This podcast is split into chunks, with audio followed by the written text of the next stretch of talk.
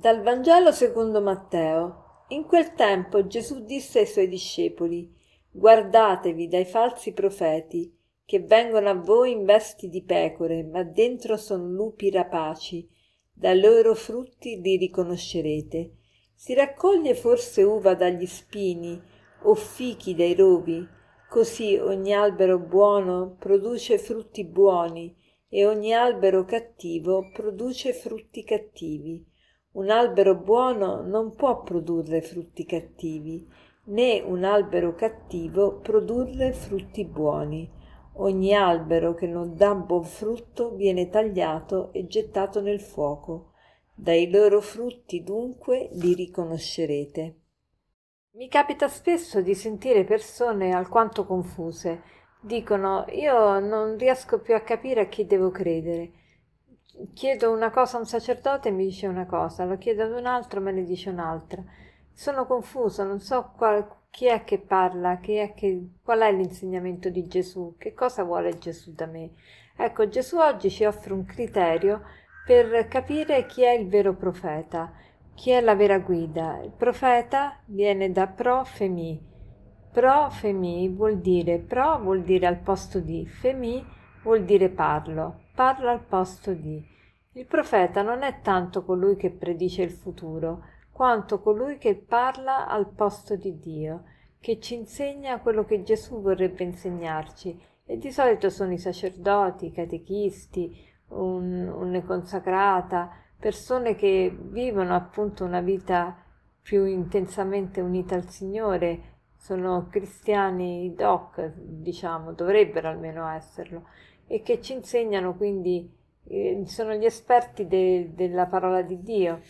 E, però Gesù ci dice state attenti ai falsi profeti, cioè a quelli che hanno sì questo compito di guidare il popolo di Dio, ma sono falsi perché non vivono in comunione con il Signore. E come facciamo ad accorgercene? Ce ne accorgiamo dai frutti, dai loro frutti. E quali sono questi frutti? Ecco, San Paolo li elenca in una sua lettera, lui elenca i frutti dello Spirito, precisamente nella lettera ai Galati. Dice i frutti dello Spirito sono gioia, sono carità, gioia, pace, pazienza, benevolenza, bontà, magnanimità, mitezza, modestia, eh, fede, insomma, dominio di sé. Questi sono i frutti dello Spirito. Se noi vediamo persone che vivono la carità, vivono la gioia, vivono la pace, allora da lì possiamo capire che quello che ci insegnano è giusto, perché, perché l'albero è buono e dai, dai frutti noi riconosciamo l'albero.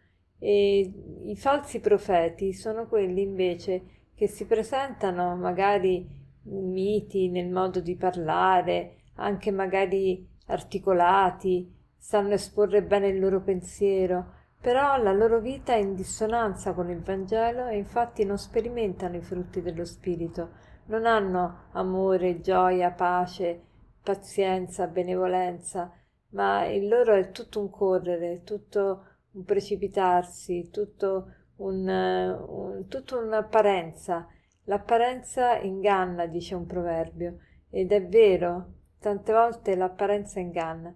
Tuttavia non dobbiamo nemmeno essere drastici. Alle volte ci sono sacerdoti, guide del popolo, che non vivono chissà quale, quale vita di intimità col Signore, tuttavia sanno insegnare anche cose giuste e viceversa, persone che vivono una vita o tentano di vivere una vita integerrima che tante volte però possono insegnare cose non completamente corrette. È vero, succede anche questo ma per lo più il principio che ci dice Gesù è valido e a lungo andare si vede, si vede chi veramente vive in comunione con il Signore, chi ha una, una vita di preghiera intensa e insegna cose giuste, per lo più insegna cose giuste.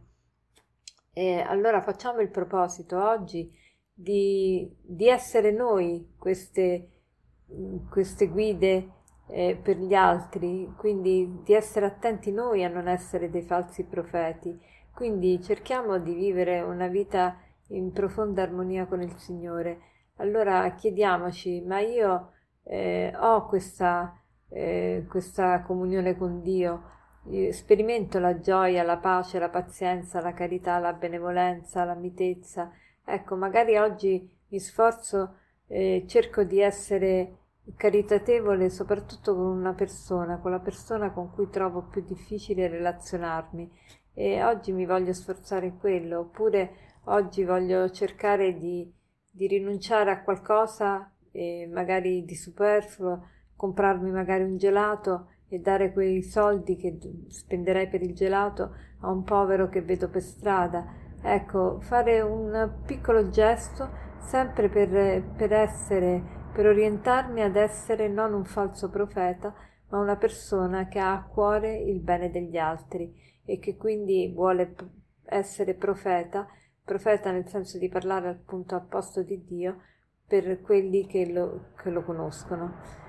E per concludere vorrei citarvi questo aforisma che dice così: Ogni parola ha conseguenze, ogni silenzio anche.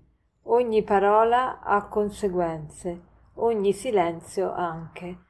Buona giornata.